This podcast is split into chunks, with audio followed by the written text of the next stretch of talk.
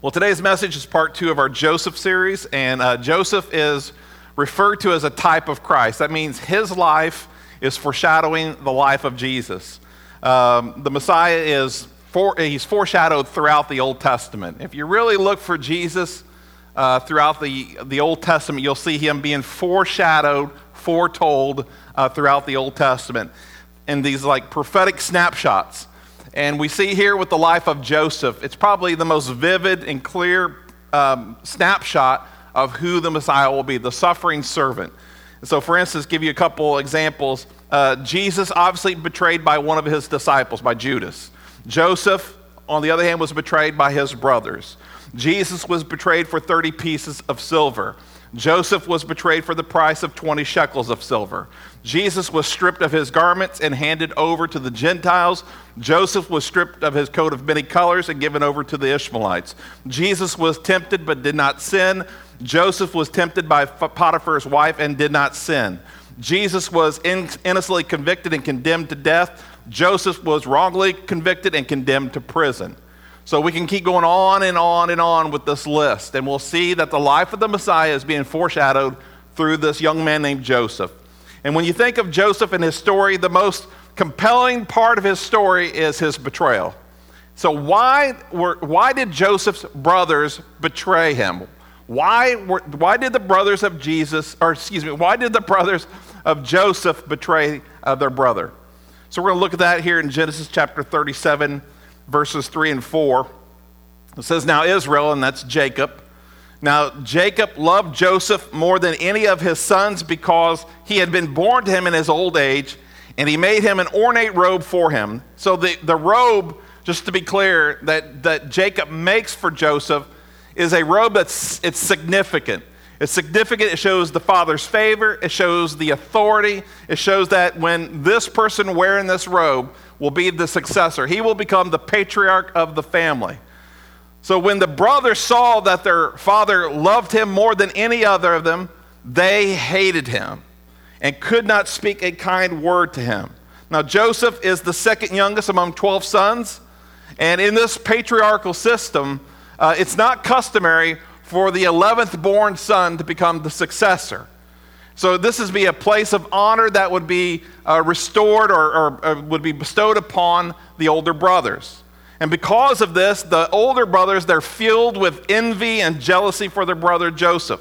And envy, if you think about this, is the painful feeling of wanting or wanting that what something else ha- what someone else has i'll get that right in a second the painful feeling of wanting what someone else has like attributes or possessions and if you're jealous you're threatened or protective um, or fearful of losing one's position or situation to someone else.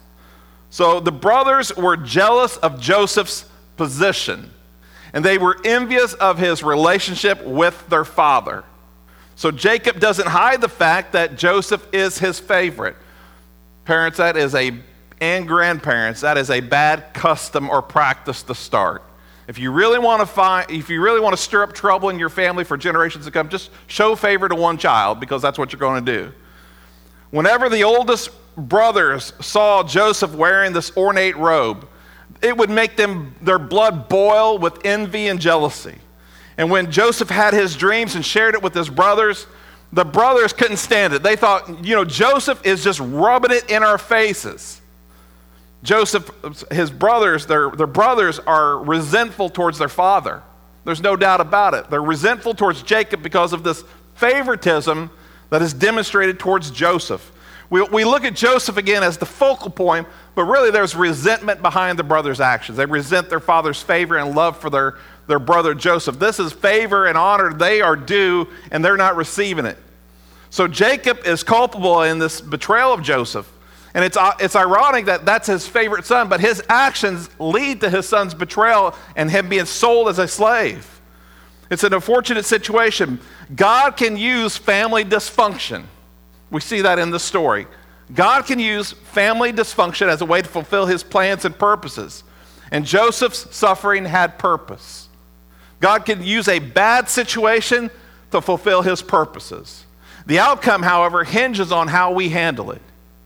So God's going to take these, these sufferings, these pains that we endure, and he's going to use them for his glory, but it really hinges on us. You know, God is sovereign, but we have a free will as well. So we, beca- we when, when you look at suffering, we can become bitter or we can become better. Again, it hinges on how we handle it. We can be a victim or we can be a vessel that God can work through. We'll say that again. We can be a victim or we can be a vessel that God works through. Have you ever experienced a betrayal? And if you haven't, hang on because I'm sure you will. If you, if you have experienced betrayal, you understand the pain that Joseph has experienced. Betrayal is most often referred to as, as something taking place within a relationship. And uh, the deeper the bond is within that relationship, the more that betrayal will cut into the heart of that person who is betrayed. So let's say, for example, you, you have this work environment, you, let's say you deal with customers or customer service, or, or maybe you're purchasing orders, whatever it is, uh, but you deal with a person on a, on a maybe a phone basis, you know, maybe not so personal, that type of relationship. Let's say you, you have an order or service that you're, you're ordering from this particular person who represents this company and they fail to fulfill their commitment and you're asked by your supervisor why the order wasn't fulfilled, and you say, well, the, the other company dropped the ball. So your supervisor gets mad, and they call up the other company and begin to bawl them out. And then that, that employee then is confronted by their supervisor. And they said, oh, no, it wasn't my fault. It was the, the other company's fault. They're the ones that dropped the ball, and they throw you under the bus. That's a very common practice. People don't like taking responsibility these days, so they throw someone else under the bus. So just think about that kind of scenario. Regardless to the outcome, whether this person is reprimanded, you're reprimanded, it doesn't matter.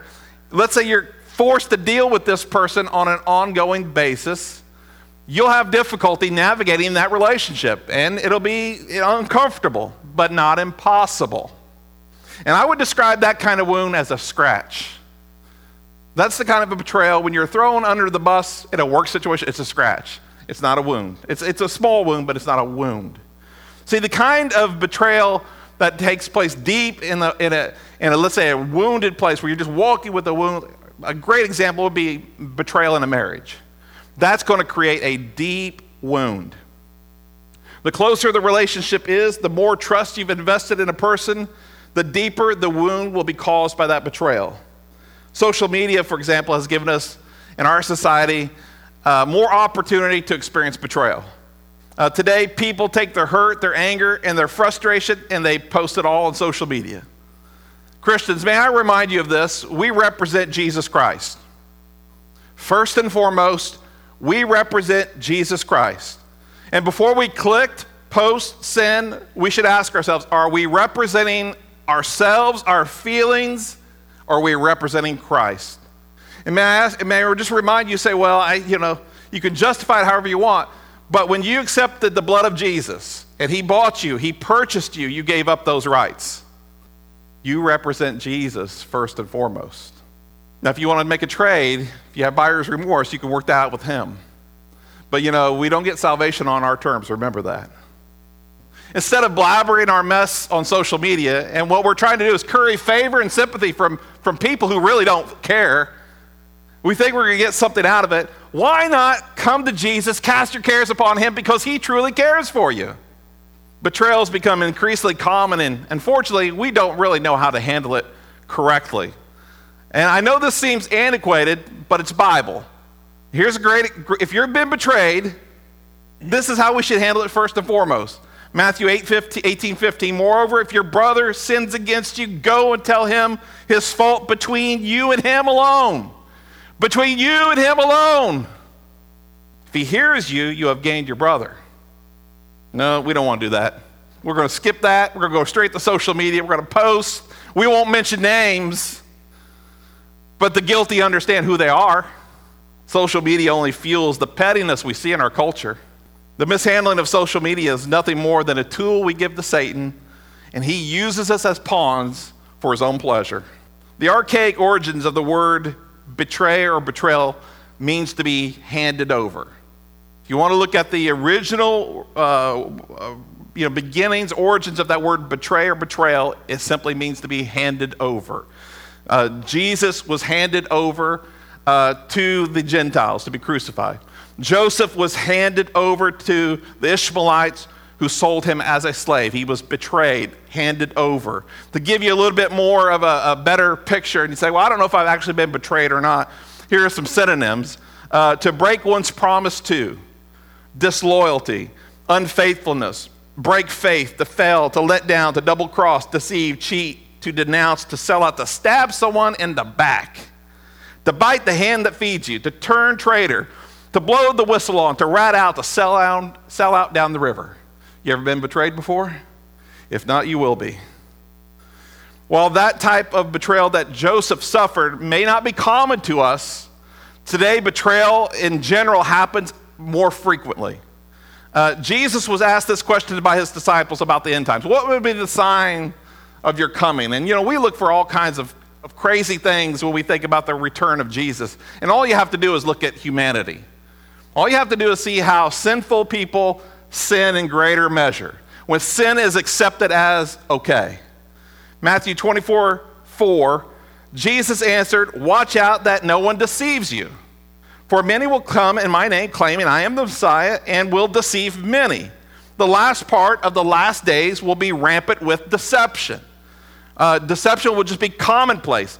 Boy, social media is a wonderful place for deception. It is rampant. I, I've seen some of you share posts that aren't true. And I would love to put a little Snopes uh, uh, link to your to your post, but I just don't engage in it. Christians, again, I say, I remind you, you represent Jesus Christ. And I would say this, and if you don't want to take the time to research your post, then don't post. But I'm just saying this just because a trusted Christian friend posts something and you like it, share it, doesn't mean it's true. It may, it may settle here and it feels well, and you're like, I agree with you, but that doesn't make it true. And you represent Christ. If you do a little fact checking, you can, you can, if you don't do that, you're going to just add to deception.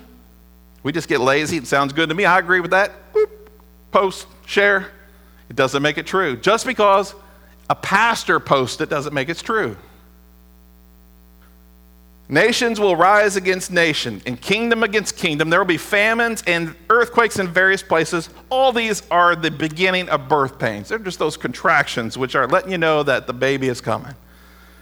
Then you will be handed over, betrayed, to be persecuted and put to death. You will be hated by all nations because of me.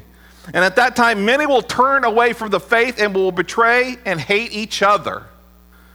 Jesus said in the last days, people will turn from the faith. In some instances, Christians will turn away from God, turn away from Jesus, and they will betray other Christians. Another word of warning there is coming a time when all these Fox News Christians, these people that are suddenly Christian, by the way, let me, let me please identify them. They're conservative. They identify with Jesus just as much as anyone who's a man identifies as a woman. They're identifying as a Christian. Okay, and they're not really Christian, they're not born again. Listen, those people are going to turn on us one day.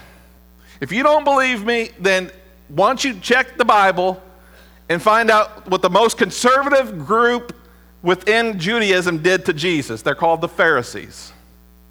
So don't think that because we have these Fox News Christians, which if you really watch Fox News, they'll, they'll do this, and, and I do. That's the news I watch. But if you catch it, they are, if their, their confession, their commitment to Christ is about this deep. It's just a lot of garbage, to be honest with you. They're going to be the first ones that'll turn on you. The Bible is very clear about this. True Christians have no friends in this world. Listen, if the world couldn't get along with Jesus, why do you think they're ever going to get along with you? Friendship with the world is enmity with God. I'm going to say that again. Bible says this. James 4 4, do you not know that friendship with the world is enmity with God? Whoever therefore wants to be a friend of the world makes himself an enemy of God. You know, we become friends with this, with this world, we're no better than Judas betraying Jesus. When this world betrays us, and it will, the world is opposed to Jesus, it will be opposed to his true followers.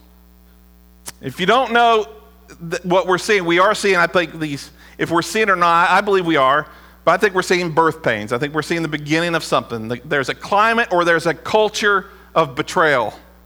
Give you an example, we all can identify with this here where we live. You know, we're, we're roughly 20 miles in from the coast.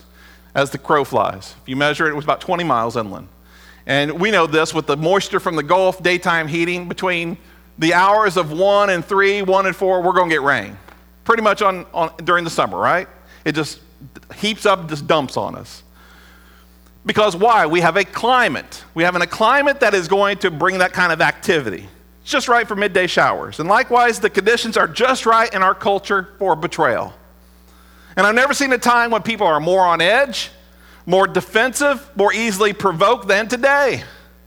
I mean, my goodness. I mean, I don't know about you, I just get fascinated. Uh, you know, I like to watch YouTube videos or, or Facebook videos. Just can't, I can't believe the amount of anger and frustration there are with, with road rage.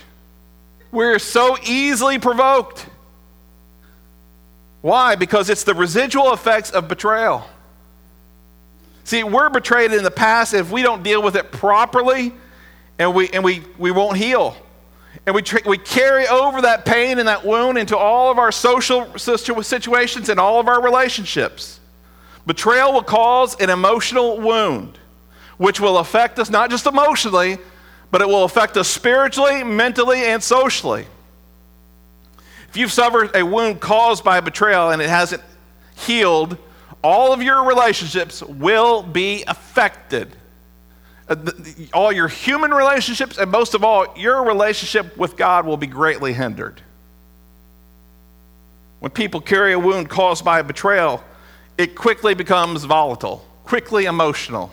Here, here's what I mean, for, for lack of a better uh, example. If you ever had a pet or an animal that is wounded, and you go to pick up that animal, what do they do? They snap, they bite.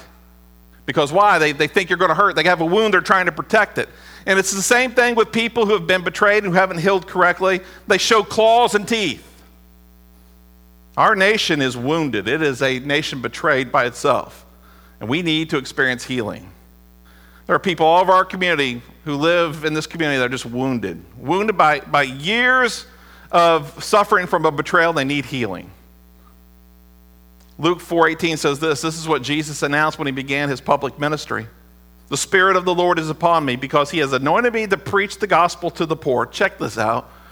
He has sent me to heal the brokenhearted, to preach deliverance to the captives and recovery of sight to the blind, to set at liberty those who are oppressed some of you are brokenhearted right now, brokenhearted because of a past betrayal. And Jesus has reminded us in His Word that there's a time where he has, He's going to come and heal your broken heart.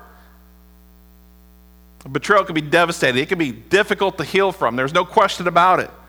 But Jesus is reminding us that He can heal the brokenhearted. There's nothing impossible for Him. Joseph is our example in Christ, how we ought to handle betrayal. When we read, when we study the life of Joseph, Joseph, we should put ourselves in his place, and this is the model how we handle betrayal. Betrayals cannot be avoided.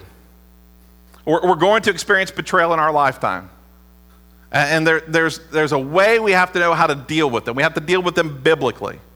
Joseph, for example, 17 years old, when his older brothers betray him. Now, again, put this in perspective. We're not talking about teenagers and young men, we're talking about grown men who have children the age of Joseph. Old, the oldest brother is 44 to 45 years old at this time. A 45 year old man envious and jealous of his 17 year old brother. How pathetic is that? But yet, we see it all over social media today other than his mother and his father, in this system, this patriarchal system, Joseph's brothers are his closest relationships. These, these men are the most trusted people in his lives, in his life, excuse me. And because that relationship, Joseph experiences a harsh and bitter betrayal.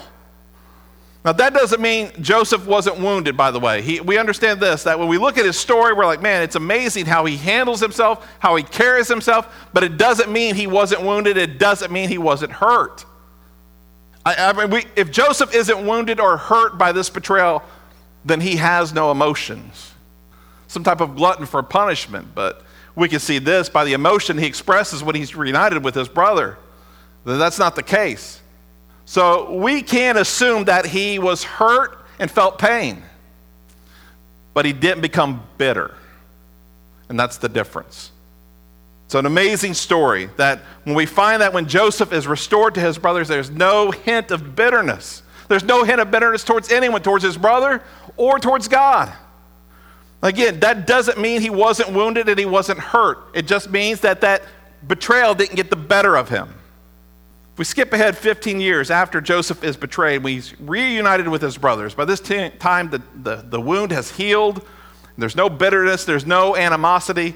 Look at this in, in Genesis 45 4. And Joseph said to his brothers, Please come near to me. They find out that the man in charge in Egypt is their brother, the man that could take their life. The, man, the second most powerful man in the world, basically, is their brother they betrayed. Joseph said to his brothers, Please come near to me. So when they came near, they said to him, I am, your, I am Joseph, your brother, whom you sold to, into Egypt. But now do not therefore be grieved or angry with yourselves because you sold me here, for God sent me before you to preserve life. And these two, two there, for these two years, the famine has been in the land, and there are still five in which there will be neither plowing nor harvesting. And God sent me before you to preserve a prosperity for you in the earth and to save your lives by great deliverance. So now it was not you who sent me here, but God. And he has made me a father to Pharaoh and lord of, all of his houses and a ruler throughout all the land of Egypt.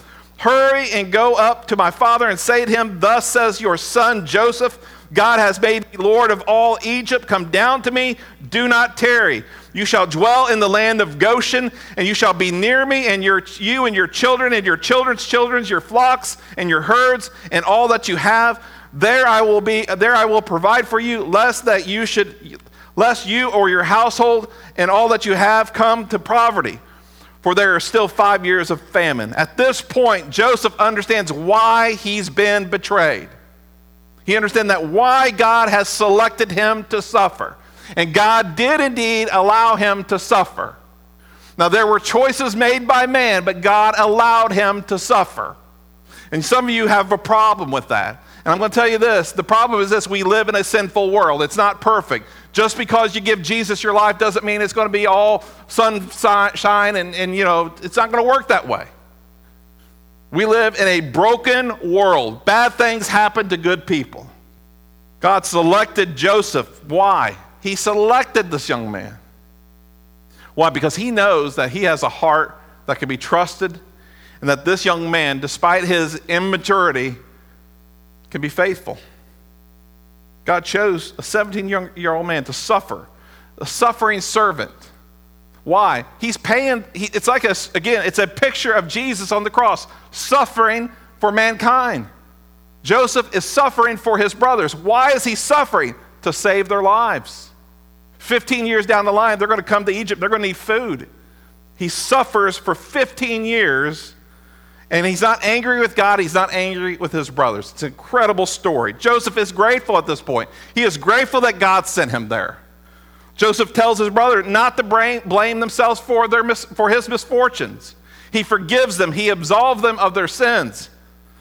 He understands again, God used their choices, their motivation. They're motivated by evil, but yet God does something incredible. He turns around. I don't that's a work of grace, I don't know what is. Joseph fulfills the prophetic dreams God gave him all these years earlier with humility. Joseph doesn't rub the fulfillment of those dreams in his brothers' faces. Now, I don't know about you, I would have a, I would have a little bit of an inkling to want to rub it in their faces, just a little bit. Like, you remember those two dreams I told you about that got you so mad? Well, here we are today. I'm just being honest with you. And some of you probably the same. You just, you want to, just, just a little bit. Not a lot, just a little bit. Just to let you know, just in case you forgot. But Joseph knows that God's plans was bigger than the plans that they had for him, the, the plans for suffering. It was greater beyond suffering. It was more than just, just suffering in Egypt. God had a plan to save his family. So let me ask you this question How have you dealt with betrayal? How are you dealing with betrayal? Are you still dealing with residual effects of a betrayal that maybe happened years ago? The reason why Joseph didn't become bitter because of his betrayal and I, I studied his life throughout this week, just kind of reading his story over and over. You know, I didn't find any magic formula. I didn't find any, any secret work or anything. I just came down to this conclusion that Joseph's personal relationship with God was his strength. It's the only thing I could find. Joseph has a strong relationship with God. And, church, if you're ever going to endure a betrayal and be healed from a betrayal, you're going to have to have a close relationship with God. A strong relationship with Jesus will help you navigate through a betrayal without bitterness. Joseph endured hurt, and it, he didn't become vindictive or become bitter, he became better. And Joseph doesn't know, if he doesn't know God intimately, the story ends differently. Some of you have wounds that have been caused by betrayal. Because of those wounds, you've built up walls to protect yourselves, and those walls will affect you. It will affect everyone around you, including your relationship with God. Deep down, some of you may even resent God for some of the betrayals you've experienced. You say, I don't know if I really want to admit that here, but it's true because you're human. That's why. God is big enough, He's big enough that you're not going to offend Him by acknowledging that. And I would just say this those are the side effects of the residual effects of having a wound. It doesn't mean it can't be healed. And if you're here this morning, you're like, well, I'm hearing this message and I hope you're going to give me something that I'm not resentful towards God. The answer is this I'm not going to be able to. In fact, no one's going to be able to give you that answer. The only way you're going to heal that wound if you feel resentful towards God is between you and God. It's the only way. He's the only one to give you the answer and the peace, the healing that you need.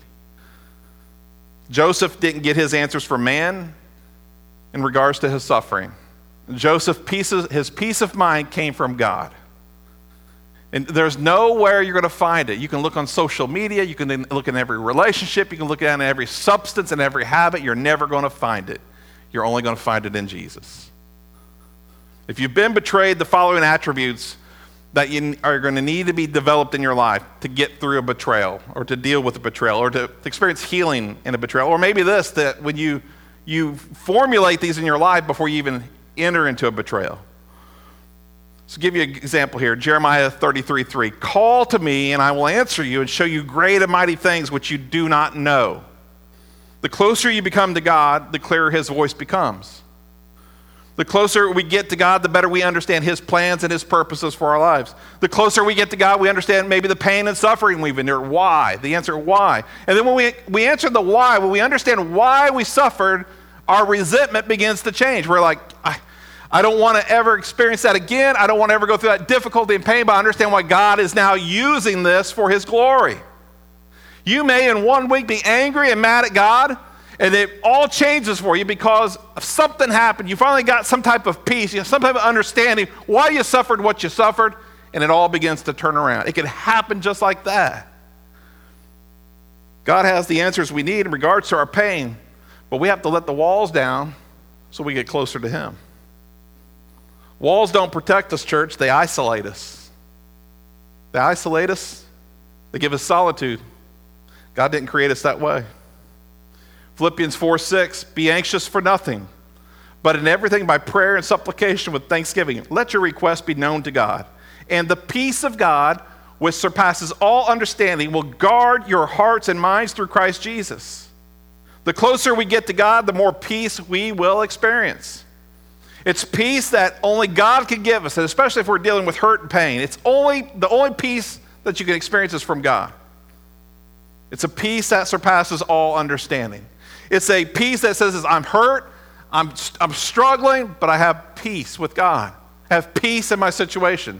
No man, no substance can give you that. You know, I, am amazed by this, and, and yet I understand it. That when people go and they inject stuff and take stuff, and it makes them just, you know, lose, lose whatever needs to be lost for a little time, when it comes back, it's still there. You can never smoke enough, shoot up enough, nothing to make it go away. Only God can give you that peace. Only God. Matthew 11, 28. Come to me, all you who labor and are heavy laden, and I will give you rest. Take my yoke upon you. Learn from me, for I am gentle and lowly in heart, and you will find rest for your soul, souls. My yoke is easy and my burden is light. The closer we get to God and lean upon His strength, He gives us the rest that we need. And I don't know if you if you ever are recovering from a wound, you need rest. You need rest, and only God can provide that rest for you. The closer you get to God, the more peace you experience. It gives you rest. He takes that burden, you learn to trust. Again, I, I, believe that a lot of our betrayals and the wounds we experience go back to our relationship with God. Again, at some point, we hold God accountable for what we endured and we suffered. And so, this is often a place where we're, we do not trust God. I'm just going to be honest with you. We just don't trust Him and say, God, I'm willing to let these walls come down so I can fully trust you. And you never get to experience that peace that He wants to give you. Take that yoke off on you. Galatians 5 22, 23. But the fruit of the Spirit is love, joy, peace, long suffering, kindness, goodness, faithfulness, gentleness, self control. Against such there is no law. The closer you get to God, the fruit of the Spirit becomes evident in your lives. The fruit of the Spirit are really attributes of Christ in you. Where, where you had flesh and where you had desires and where you would do certain things the way that you did, they're now replaced by the fruit of the Spirit. For example, patience. Patience is something that we need to endure through suffering. And if we lack patience, oh, suffering can be very difficult. Long suffering. And so, what God's trying to do is develop in us these attributes will help us to get through things that we're going through. It's, it's not, I, would love to do this, and I, would lo- and I know there are people, there are pastors that promise us, but they can't do this. if you're going through suffering, and you need the fruit of the Spirit in your life, they can't lay hands on you and give it to you. It's impossible. It has to be developed. It's only between you and God. The fruit of the Spirit cannot be imparted, it has to be developed. Fruit is not imparted, it's developed. The closer we get to God and yield to His power and purposes, the more we become like Jesus. John 15, 12 through 14. This is my commandment. And again, it's a commandment that you love one another as I have loved you. Greater love has no one than this that he laid down his life for his friends. And you are my friends if you do whatever I command you. The closer we get to God, the Holy Spirit gives us this desire to show grace to love our neighbor as ourselves. We won't heal properly unless we forgive. So, without a close relationship with God and the power of the Holy Spirit, and us yielding to that power, forgiving Forgiving those who have sinned against us, healing will elude us. Till we understand how we betrayed Jesus, we won't be able to release others from their offenses. I think sometimes that's what we miss in forgiveness. It's sometimes it's a miss, not always, but it's sometimes it's a missing component in forgiveness. We, we want to hold others accountable for their sins, but we don't want to be held accountable for our sins. It doesn't work that way. And it's difficult. And it's difficult when it's family and when it's a deep, but remember this. You got to remember this that Jesus died on the cross for your sins. The healing we often need is found in mercy, showing mercy and grace to others who don't deserve it. Numbers 23 19. God is not a man that he should lie, nor a son of man that he should repent. He has said, and he will, will he not do it? Or has he spoken and will he not yet make good of it? So, the closer we get to God, the better we understand God's nature and character. God cannot lie, for instance. God is love. God is immutable. He does not change. We, the closer we get to God, the better we understand who He is. The, and, and, and a lot of times, what we do is this the closer we get to God, we find out we had all these misconceived, misconstrued ideas about God that weren't true. And we finally get to really know Him rather than the God we've been told about and we truly experience Him for He is, and it changes everything. But when we draw close to God, those misconceptions are replaced by truth. We better stand who God is, and those walls come down a lot quicker. 2 Corinthians 1 3 through 4, or excuse me, 3 through 4. Blessed be the God and Father of our Lord Jesus Christ, the Father of mercies and the God of all comfort, who comforts us in all our tribulation that we may be able to comfort those who are in any trouble with the comfort which we ourselves are comforted by God. The closer we are to God, the better we become in experiencing comfort. Comfort from the pain that we have and the suffering that we endure. If we aren't close to God as we should, his, you know, we sometimes are blind to it. We need comfort, we need his care, and we don't we hurt so bad we don't see his arms are wide open. We only hurt and feel this way because we just, we're just lost in our pain. I'm just telling you this, church, God wants to comfort you. Lastly, and I'm going to close with this one humble yourselves in the sight of the Lord, he will lift you up. Joseph was humble.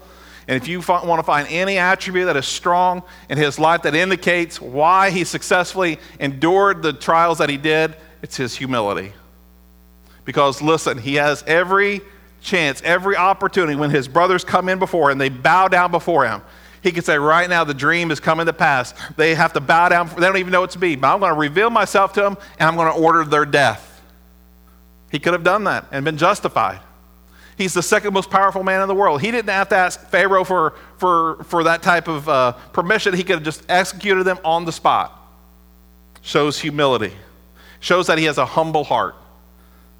Joseph has the power of the sword. He can repay his brothers for all the pain they ever caused. But imagine this if he takes the sword and he puts their life to an end, it doesn't make his suffering go away, it doesn't make the pain go away.